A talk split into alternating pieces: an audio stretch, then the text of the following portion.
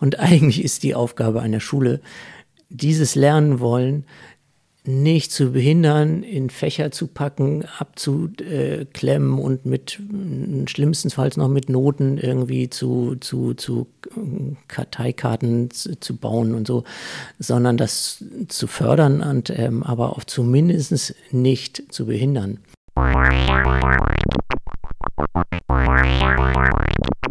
Hallo und herzlich willkommen bei Rundgang Reformschule. Ich bin Timo Knöpper.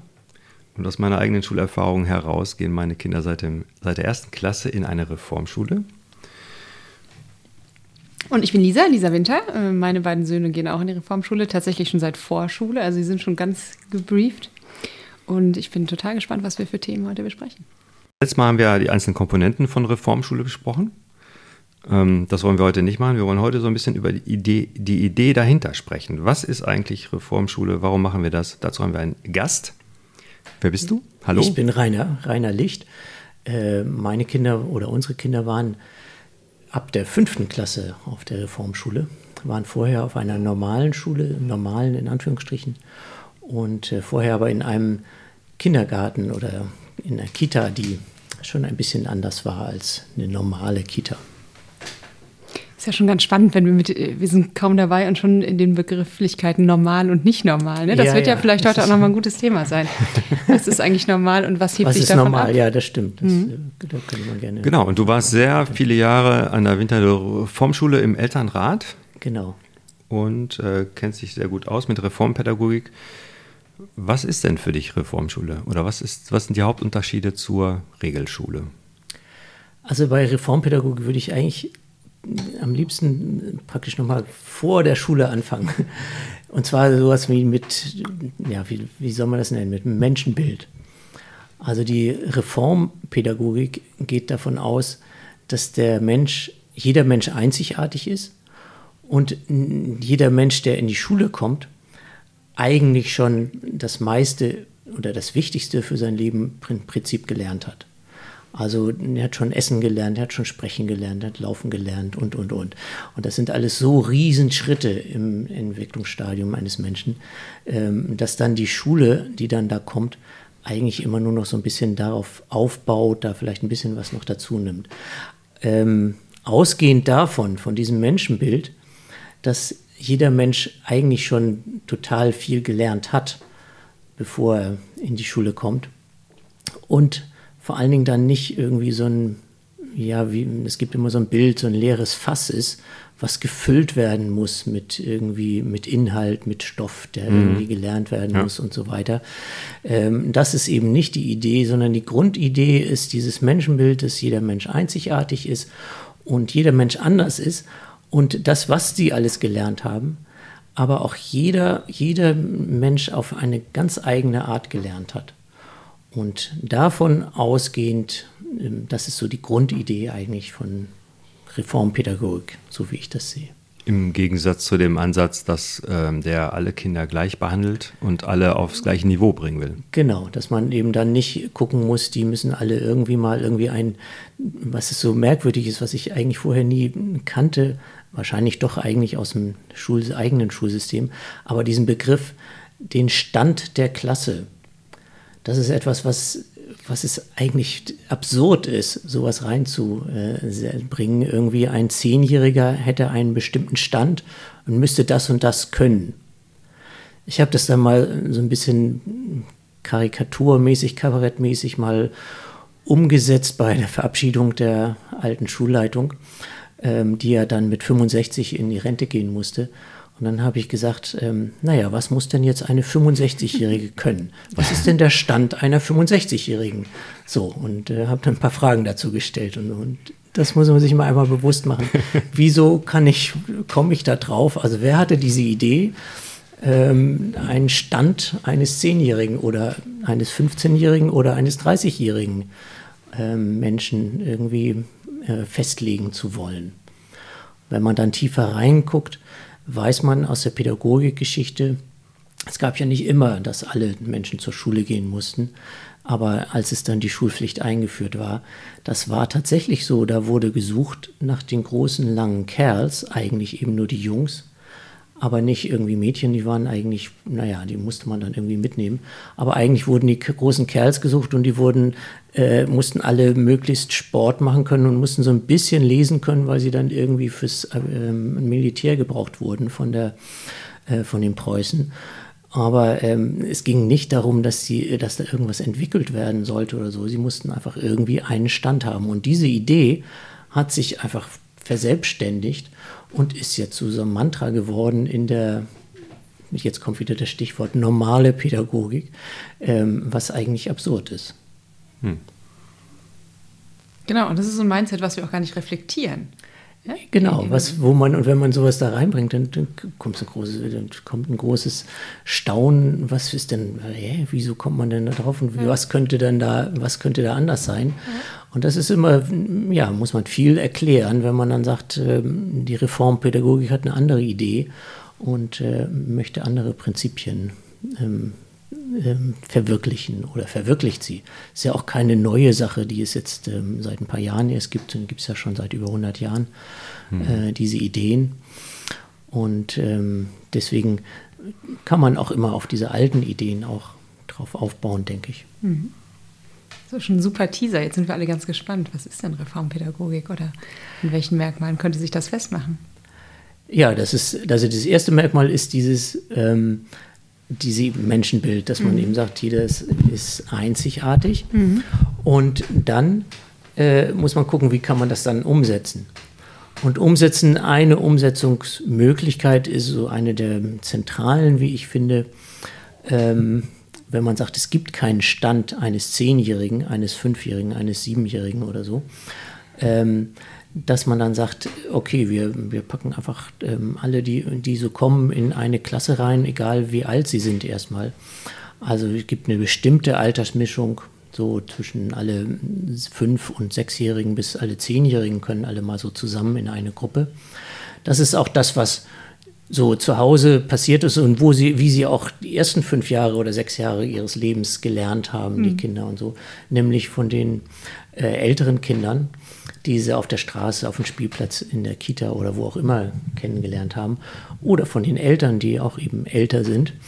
Und wenn man dieses Prinzip weiter denkt, dann nimmt man das eben auch mit in die Schule und macht auch jahrgangsübergreifende Klassen. Weil dieses Geburtsdatum ist ja eigentlich auch ein bisschen zufällig und sagt eigentlich nicht so richtig was über irgendwie, was jemand kennen könnte oder müsste oder so. Ja. Und das kann eben sehr unterschiedlich. Und dann ist das ist, finde ich, ein entscheidender Punkt, dass es diese Jahrgangsmischung gibt. Ja, also, dass die Jüngere und Ältere zusammen lernen und sich weiterentwickeln können. Das hat ja auch damit zu tun, dass einfach jedes Kind in unterschiedlichen Aspekten verschieden weit ist. Also einige sind ja 3 Jahre weiter in einem Bereich als andere und haben dafür woanders, hängen sie so ein bisschen hinterher, wenn man das überhaupt sagen kann, dass sie hinterherhängen. Und genau deswegen gibt es ja gar keinen Sinn, dass man eigentlich alle von einem Jahrgang zusammenpackt. Ne? Ja. Ich glaube, die Idee mit diesem, dass sie alle auf einem Stand sein sollen, das hat ja so ein bisschen mit diesem Begriff Allgemeinwissen zu tun. Also man wollte ja, dass sie quasi ein Minimum wissen, so, dass jeder, der in die Gesellschaft kommt, hat halt so eine Mindestausbildung und dann kam dieses Ding Allgemeinwissen dazu, das wurde dann immer weiter formuliert, das fürs Studium müssen sie halt das und das und das alles können und ich glaube, da kommt das her, ne? Diese Idee mit dem Stand. Ja, das hat sich dann wahrscheinlich so dann irgendwann so entwickelt und ja. So und das Problem ist, dass man halt eigentlich jetzt erkennt oder auch einige ja schon seit über 100 Jahren erkannt haben, dass es eben nicht kindgerecht ist. Deswegen hat die Reformschule ja diesen Ansatz immer vom Kind aus. Genau. Also das ist immer, dass das Kind eigentlich der zentrale Ansatz ist. Es gibt dann so eine schöne Geschichte von ich hatte mal ein Interview mit einer Lehrkraft, mit einem Lehrer gemacht und der meinte dann, ja, die haben dann aus ihrer Ausbildung, ja, traditionellen Lehrerausbildung, die Idee, sie müssen bestimmte Sachen rüberbringen und so. Und dann dann hat er irgendwann festgestellt, man kommt nicht weiter irgendwie und wie müsste ich das jetzt vermitteln und was müsste ich da anders machen und so.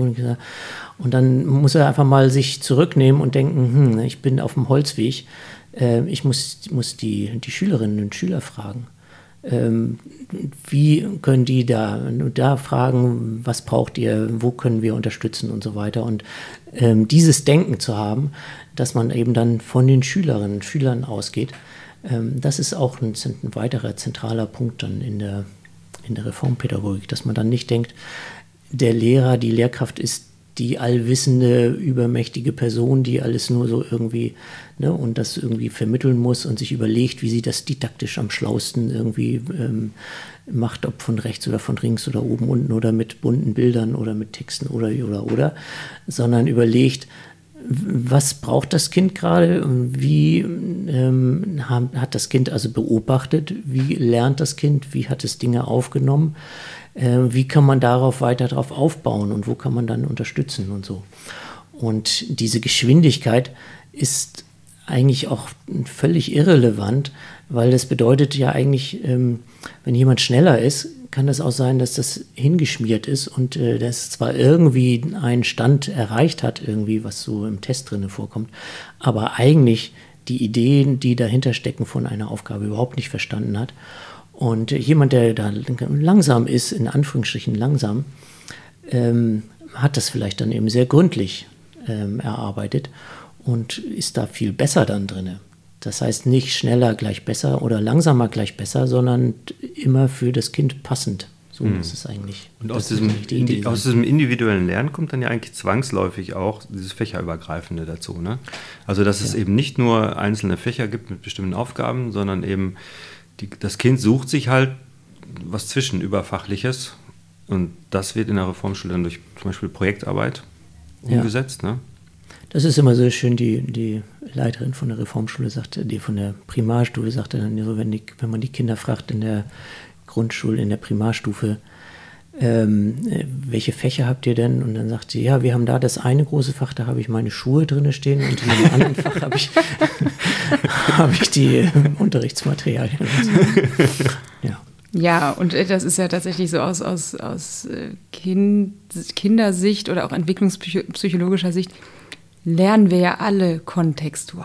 Das ist ja jetzt nichts, was irgendwie Rocket Science wäre oder so, sondern das ist eigentlich unser normales, in Anführungsstrichen, Lernen. Und die Vorstellung, man könnte das in Fächer untergliedert oder so einer Schubladenliebe nachkommen, das ist ja eigentlich das, was absurd ist an dem Ganzen.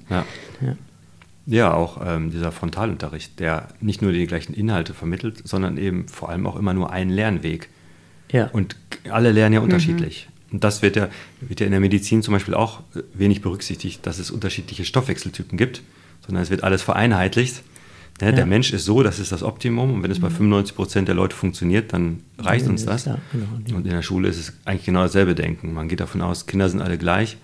Und wenn es bei 95% der Kinder funktioniert, machen wir das so. Und mindestens die 5% werden dann geopfert. Ne? Ja, aber eigentlich die 95% auch nicht wirklich passend gefördert oder in der Entwicklung gestärkt, weil genauso wie bei der Medizin auch irgendwie, weil man übersieht dann ganz viele andere Dinge, die dann eigentlich genauso wichtig sind. Und, auch Potenziale, denke ich, ne? Ja. Also wenn man dieses Maß in Anführungsstrichen erreicht hat, was erreicht werden soll, diesen Stand, ne? Und man freut sich darüber, der ist erreicht, dieser Stand ist da, super. Man übersieht ja total, was da vielleicht noch für unausgeschöpfte Potenziale darüber hinausgehend möglich wären. Ja. Also man reduziert es ja sozusagen von zwei Seiten auf eine, finde ich, ganz traurige Art und Weise. Ja. Jetzt gerade stelle ich mir so vor, ich würde Reformschule nicht kennen oder das, genau. Und dann würde ich mir denken, aber wie soll das denn funktionieren? Also wenn jetzt nicht der Lehrer da ist und was unterrichtet, wie geht das denn überhaupt? Wir haben es vielleicht schon mal angesprochen, aber wir können da nochmal kurz darauf zurückkommen. Das individuelle Lernen halt. Ja, wie geht das? Also das ist, da könnte man eigentlich mal so eine Nachbarin von uns fragen, wo das Kind gerade laufen gelernt hat. Fragt man das Kind mal, wie hast du das gelernt und so. Hast du da so eine Lehrkraft da gehabt, die dir da immer neben dir steht und sagt, also du musst jetzt diesen Schritt da so machen und dann musst du den nächsten da hinpacken und so. Oder hat es einfach geguckt, wie machen das meine großen Brüder oder meine Eltern und die Leute drumherum und guckt irgendwie, entdeckt die Füße und die so und steht dann irgendwann auf und so hat ein Kind gelernt und wie ich vorhin schon sagte, im Grunde genommen schon also eine wahnsinnig große Menge an Stoff gelernt, an Wissen, an Umgehen mit der Welt, an Weltwissen, sage ich mal. Und das muss man verstehen, wie sie das machen. Also es gibt so ein Beispiel auch irgendwie, wenn Kinder im Kinderwagen sitzen noch oder so, und dann lassen sie immer Sachen fallen und so. Denkt man, oh, das nervt jetzt irgendwie immer, lassen sie die Sachen runterfallen und es ist so ein Spiel, irgendwie, dann macht man irgendwann ärgerlich. Eigentlich muss man sich klar machen, die lernen dadurch die Schwerkraft. Das machen sie, weil sie entdecken die Schwerkraft. Sie merken, wenn man Sachen loslässt, dann fällt was runter. Das ist die Schwerkraft, die da in sich. Das heißt, die haben das haben schon nicht mal einjährige Kinder oder so entdeckt, die Schwerkraft so. Und darüber kann man drauf aufbauen und dann weitermachen. Oder ein anderes Beispiel, das ist bei mir zufällig entstanden. Wir haben immer so einen Kaffee und Kuchen gemacht. Das waren immer Kekse und Apfel, also ein Obstteller und so und was zu trinken nach der Schule bzw. nach der Kita. Und die waren in der Kita noch und unsere beiden und dann haben die Jungs und dann haben sie sich immer mal so gestritten und so, wer kriegt wie viel Kekse und so. Dann habe ich gedacht, irgendwie ich sortiere das jetzt und dann habe ich 6 Kekse hingepackt. Und dann war denen sofort klar, die waren 3 oder 4 Jahre alt, 6 Kekse durch 3 Leute, jeder kriegt 2. So, die haben das gerechnet, ohne irgendwelche Zahlen zu können und ohne Mathematik gelernt zu haben. Und ohne, dass da eine Lehrkraft da steht, also du musst jetzt die 6, und dann musst du da einen Strich machen und dann musst du da 3 drunter schreiben und da kommt 2 raus. Das brauchen sie nicht, sondern sie haben einfach das praktisch gelernt, weil sie eben einfach das gemacht haben. So, ne? Und wenn man das so versteht, dann muss da nicht eine Lehrkraft sein, die das macht, sondern die Lehrkraft muss gucken, an welchen Stellen kann ich Angebote machen und kann ich Dinge bereitstellen, die Kinder, weil die wollen von sich aus immer mehr lernen und so. Das ist ein Grundprinzip, glaube ich, des Menschen. Das ist eine Grundannahme der Reformpädagogik, genau. Ne, dass eigentlich jeder immer das lernen möchte, wenn es die richtigen Sachen sind. Wenn sie nicht, und eigentlich ist die Aufgabe einer Schule, dieses Lernen wollen, nicht zu behindern, in Fächer zu packen, abzuklemmen und mit schlimmstenfalls noch mit Noten irgendwie zu Karteikarten zu bauen und so, sondern das zu fördern und aber auch zumindest nicht zu behindern. Und bei so vielen, selbst wenn da 70%, 80%, 90% durch die Schule irgendwie mit irgendeinem Abschluss kommen, bei so vielen wird es ja eigentlich gehindert, das Lernen, durch dieses normierte, alle zur gleichen Zeit die gleiche Methode, den gleichen Raum, gleichen Lehrkraft und so weiter. Das ist ja eher so ein Abschneiden von den Entwicklungsmöglichkeiten, die da sind. Ein Einwand wäre jetzt zu sagen, also mein Kind, das würde sich nie freiwillig dazu entscheiden, rechnen zu lernen. Ja, da würde ich ja gerne mal sich das Kind angucken und würde mal gucken, an welchen Stellen, weil Mathematik ist einfach im Grunde genommen, es ist immer so ein schönes Beispiel, aber es ist so ein Muster, was ganz früh vielleicht auch schon kaputt gemacht wird, wo so eine Angst geschaffen wird gegen die Mathematik. Habe ich auch so ein Beispiel aus der Grundschule, die war noch gar nicht Reformschule, aber da gab es so eine Aufgabe, das war dann so ein 10x10 Kasten und da mussten die Kinder irgendwie entweder 65 oder 35 oder 47 oder was auch immer einmalen, also Kästchen anmalen. Mhm. Und unser Sohn, der war immer sehr brav und hat das gemacht und hat dann jedes Kästchen ausgemalt und so und dann hat dann auch ganz sauber das 47. angemalt. Und ein anderer Junge, der hat aber einfach so einen Stift genommen, die 4 Zeilen da durchgestrichen, alle 4, ja, das sind 40 und dann nochmal 7 und dann ist er vielleicht ein bisschen abgerutscht und ist dann in die 8, ist so ein bisschen mit der Stift noch reingekommen. Was passiert von der Lehrkraft, die sieht, oh, der macht das ja zack, zack und das ist ja nicht sauber, das ist ja nicht ordentlich, der kriegt dann eine schlechte Zensur. Was passiert bei dem Kind? Mathe ist doof. Ich kann es eigentlich, ich weiß eigentlich, wie das geht, aber Mathe ist doof, da kriege ich eine schlechte Zensur, bloß weil ich das nicht richtig gemalt habe. Hat überhaupt nichts mit Mathe zu tun, Mathe kann er eigentlich, aber er hat irgendwie das nicht so sauber gemalt und nicht so brav gemalt, wie das andere vielleicht machen. Und dadurch ist er dann ist es so eine Spirale, so eine Abwärtsspirale, wo dann auf einmal Mathe, oh, das ist ja schlimm und so, das will mein Kind ja nicht. Nee, ja klar, wenn man ihm das so vermiest, was überhaupt nichts mit Mathe zu tun hat eigentlich, dann wird es auch nichts. Und da müsste man gucken, was ist da passiert, warum Mathe so ein Schreckgespenst geworden ist. Das hat vermutlich gar nichts mit Mathe zu tun. Ja, also wir haben ja jetzt auch ein Zentralabitur. An unserer Schule machen die ja auch alle Abitur. Und das heißt, da werden bestimmte Sachen verlangt. Und wie kriegt man dann diese Grätsche hin? Von dem, was die Kinder interessiert und die Jugendlichen, hin zu dem, was sie lernen sollen. Ja, das ist eine spannende Frage. Da gibt es ja in Deutschland auch, glaube ich, sogar in der Schweiz war das dann, gibt es Experimente, dass dann Schülerinnen und Schüler gesagt haben, in der Oberstufe, wir machen komplett unsere eigene Oberstufe und lernen auch komplett ohne diese ganzen Fächer da und so. Haben aber trotzdem dann nachher diesen Abschluss gemacht, der irgendwie so zentral gefordert wird. Und es hat auch funktioniert. Also man muss da tatsächlich gucken,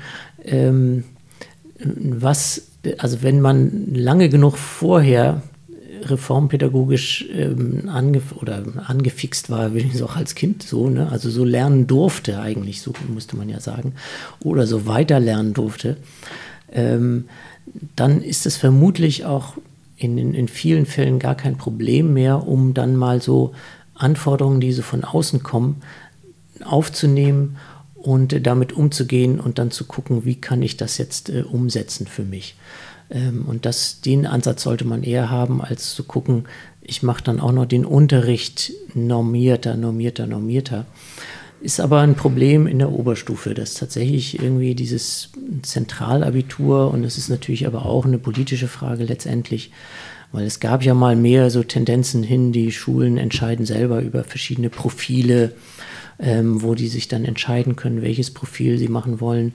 Und jetzt gibt es wieder immer mehr die Tendenz zu so einem Mathe-Deutsch-Englisch-Abitur, wo man diese Fächer gar nicht mehr abwählen kann, obwohl sie nicht wirklich das Zentrale unbedingt sein müssen. Natürlich braucht man immer irgendwie zum Studieren Sprache. Man muss auch mathematische Dinge können, aber man könnte das eben möglicherweise auch anders fassen. Und das ist so schon aber ein Problem mit der Oberstufe. Würdest du sagen, Rainer, in der bestmöglichen aller Welten habe ich durch Pädagogik oder Reformpädagogik dem Kind ermöglicht, irgendwo an den Punkt zu kommen, Verantwortung für sich selbst zu entwickeln und intrinsische Motivation, und dann ist es eigentlich keine Frage mehr des Ob, dass jemand schaffen kann und schaffen darf, sondern es ist nur die Frage, wie entwickelt dieser Mensch das für sich? Ja. Und er oder sie wird ans Ziel kommen, auf dem eigenen Weg vielleicht. Aber der Punkt muss wahrscheinlich irgendwo erreicht sein. Und ich vermute, das ist das, was das klassische Schulsystem eben nicht unbedingt anstrebt, diese Verantwortungsübernahme. Und ja, das ist eben dass wenn das weitergeführt wird, was ich am Anfang sagte, so, ne, dass sie schon so viel gelernt haben und das dann auch weiterführen dürfen, dann über die ganzen 9 Jahre, die vor dem, oder 10 Jahre, die vor dem Abiturbereich dann stehen,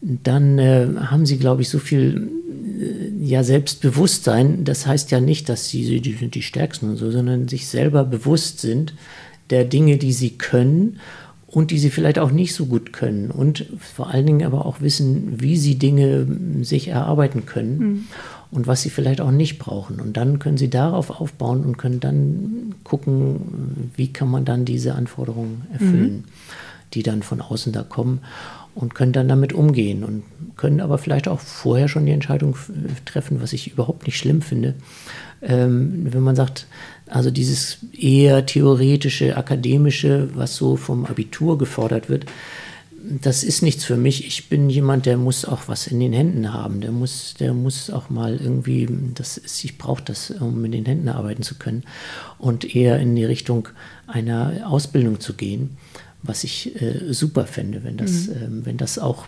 passiert und wenn das selbst Also nicht mit einem, weil das ist eigentlich mindestens genauso wichtig wie studierte Menschen, dass man gute Handwerksmenschen hat, die mit den Händen arbeiten können, sage ich mal. Also diese Tradition dieser dualen Ausbildung in Deutschland finde ich schon sehr wichtig und sehr erhaltenswert und glaube ich auch letztendlich gesellschaftlich total wichtig, dass es das auch gestärkt wird eigentlich in Deutschland und oder weltweit eigentlich letztendlich. Um das nochmal kurz zusammenzufassen, was du im ersten Teil deiner Antwort sagtest, könnte man sagen oder würdest du zustimmen, wenn man sagt, eine gute Schule, jetzt im lustig übertragenen Sinne, ist keine, die befüllt mit Wissen, sondern befähigt? Ja, das finde ich, das ist ein schöner Spruch, ja. Also nicht dieses leere Fass, was man irgendwie, wo man denkt, da muss man so und dann macht man hinterher eine Messung, das ist jetzt zu 3/4 voll oder zu 4/5 voll oder wie auch immer, sondern man hat da einen Menschen, der sich entwickelt hat, der größer geworden ist Krisen hatte auch, Entwicklungsphasen hatte in sich, eine Wandlung hatte irgendwie von einem Kind zu einem erwachsenen Menschen, was ja auch nicht so einfach ist in der Pubertät und so, wo ja auch nochmal wahnsinnig viel irgendwie durcheinander geht, neu gestaltet wird, neu vernetzt wird im Gehirn und so weiter und im Körper.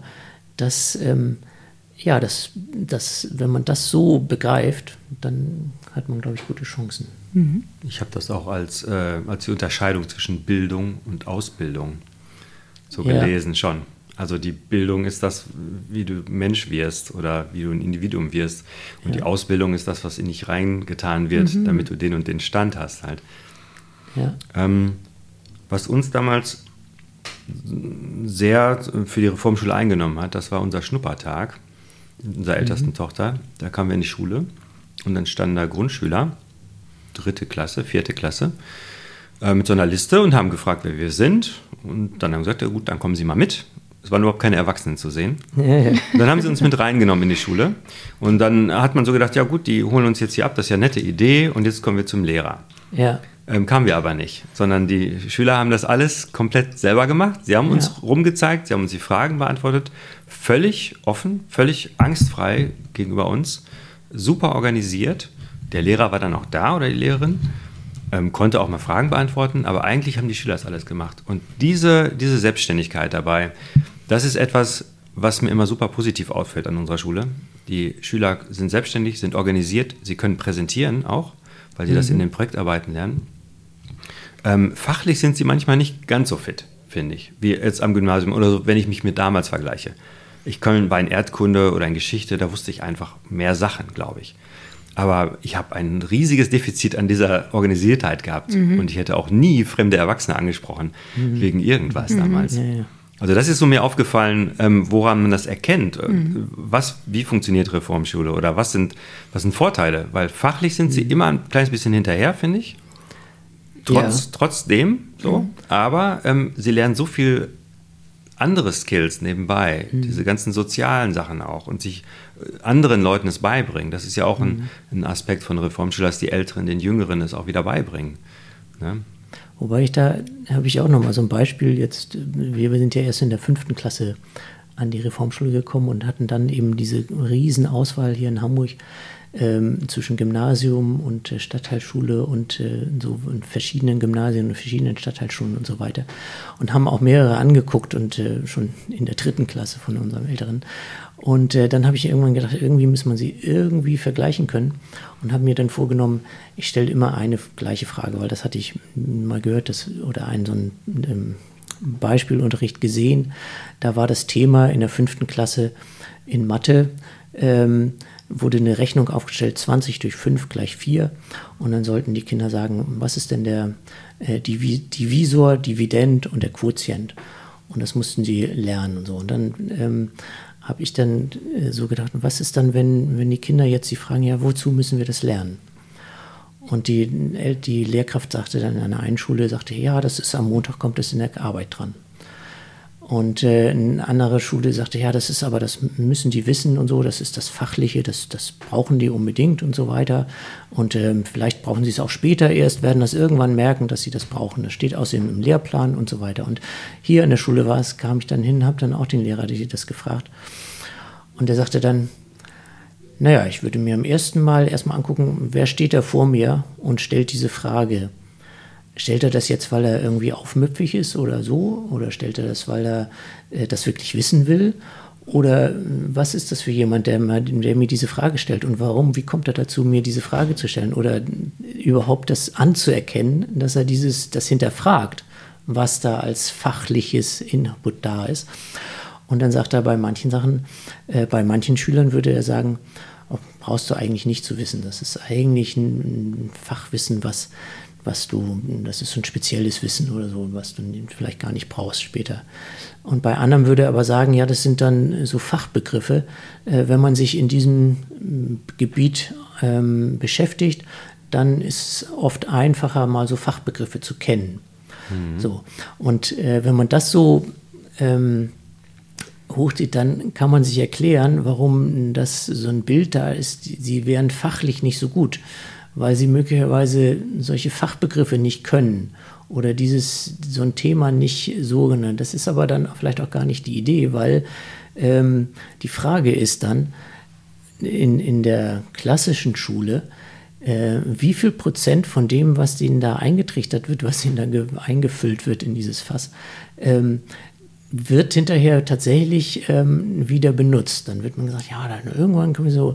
Aber eigentlich ist es ja viel sinnvoller, sich zu lernen, zu entwickeln, dass ich selber weiß, okay, da sehe ich jetzt, das ist jetzt, ich will da in Mathe, das interessiert mich, da will ich weiterkommen und merke dann, da sind irgendwie so Begriffe und da muss ich die auch irgendwie, teilweise muss ich sie auch wissen sogar, muss aber sonst auch wissen, wo kriege ich das her, wo hole ich mir die Informationen her, wie vernetze ich das, wie passt das zu anderen Sachen zusammen. Und das ist viel wichtiger, weil diese Kunst, die kann ich dann auch transferieren auf alle anderen Gegebenheiten, die mir begegnen. Und bin dann eben nicht so festgelegt auf diesen einen Punkt, auf dieses eine Divisor, Dividend und Quotient. Mhm. So, da könnte man mal rumfragen, wie viel Prozent der Bevölkerung, die nicht in der 5. Klasse jetzt sind, sondern vielleicht schon in der 12. oder sogar dann aus der Schule draußen, wie viel könnten das sagen von der Bevölkerung? Und wie viel würden davon sagen, ja, das war ganz wichtig, dass ich das gelernt habe in der Schule. Ja. Ja, das ist eine Sache, die mich auch immer massiv gestört hat. Das habe ich dann in der, glaube 12. oder 13. Klasse habe ich das gemerkt, dass mir niemals in der Schule damals, ich war auf dem Gymnasium, mir wurde niemals erklärt, warum ich etwas lerne oder wozu ich das brauche. Ja. Es wurde immer vorausgesetzt, das ist egal, weil wir nehmen es jetzt dran. Hier ist der Stoff, den hast du jetzt zu lernen, aber es wurde nicht gesagt, was ich damit anfangen kann. Und das ist eine riesen Hürde, was die Motivation angeht. Mhm. Wenn mir jemand sagt, damit kannst du das und das und das anfangen, dann wird es ja spannend. Ne? Ja. Dann fängt ja der Kopf an zu arbeiten und man verstellt sich vor, oh, das könnte ich aber vielleicht mal gebrauchen oder so. Genau. Ja, das ist ja auch eine der größten, bekanntesten Management-Theorien. Ne? Start with why. Also wenn du das Warum nicht verstanden hast, dann wird der Rest unerträglich. Dann kann ich das zwar irgendwie noch mit gutem Willen abrocken, aber es macht mir keinen Sinn und ich vergesse es auch gerne so schnell wie möglich wieder. Ja, aber ich habe das Sinn dann 13 Jahre lang ohne das Spiel halt, mitgespielt ne? Und du hast bestimmt alles gegeben, so gut du konntest und wolltest, aber der Kontext, wenn sich das Warum nicht erschließt, ist es nicht nachhaltig. Das ist mit allem so. Das ist ja auch bei uns Erwachsenen nicht anders. Wenn ich Freundinnen habe oder Freunde, die, weiß ich nicht, aufhören wollen zu rauchen oder abnehmen, so die Klassiker, ne? Du kannst noch so gute Pläne haben, Ersatzprodukte, alles. Wenn du an dem Warum nicht angesetzt hast, dann wird das alles nicht gelingen. Ja. Und das kann jeder, glaube ich, von sich irgendwo nachvollziehen. Und deswegen ist es auch totaler Quatsch, zu glauben, das wäre in der Schule irgendwie anders. Ja, wobei ich das noch mal verfeinern würde auch. Die Frage ist eigentlich nicht so sehr nach dem Warum, sondern nach dem Wozu. Das Warum geht eigentlich immer so in die Vergangenheit. Und weil das so im Lehrplan drin war und weil sich das so entwickelt hat, das Wozu ist dann, damit kannst du dann Astronaut werden. Ja, du hast recht. Ja. Und das ist mit wozu, also das, was du auch eben sagtest, ja, dass man sagt, ne, wozu machst du, was hast du davon später und ja, so, und was könnte dir dafür zu bringen? Und wenn die dann ihre Wünsche mal, wenn man sie danach fragt und man das ernst nimmt, dann sagt dann eben ein Kind, ich möchte Astronautin werden. Und das war lange für Frauen gar nicht möglich und so, aber inzwischen ist sogar das auch möglich. Und dann musst du sagen, dann kannst du dann darauf aufpassen, ja, dafür wäre es gut, wenn du das und das kannst. Ja. So, ne? Und wenn du sowas weißt von einem Kind, die Ideen, die eigenen Wünsche, die Träume, die auch immer so, ne, die sich ja aber auch ändern und entwickeln und so, ne? Also ein Nachbarkind von uns, die wusste schon in der 3. Klasse, dass sie Zahnärztin werden will. Das kann aber in der 13. schon vielleicht wieder anders sein. So. Aber so in der 7., 8. Klasse war es immer noch Zahnärztin. So. Und dann weißt du aber schon, okay, das nimmst du ernst. Und dann sagst du, ja, dann für Zahnärzte musst du das und das, brauchst du das und das. Und dann hast du einen Sinn da drin, siehst du einen Sinn da drin. Und dann hast du dieses Wozu. Hm, stimmt, das ist ein guter Hinweis. Schönen Dank, damit sind wir am Ende unserer ersten Folge. Danke, Rainer. Ja, bitte, gerne. Hier noch kurz der Hinweis auf unsere Webseite rundgang-reformschule.de. Da findet ihr alle unsere Folgen mit gegebenenfalls Zusatzinformationen. Man kann Kommentare dalassen, man kann Fragen stellen und man darf uns auch gerne unterstützen.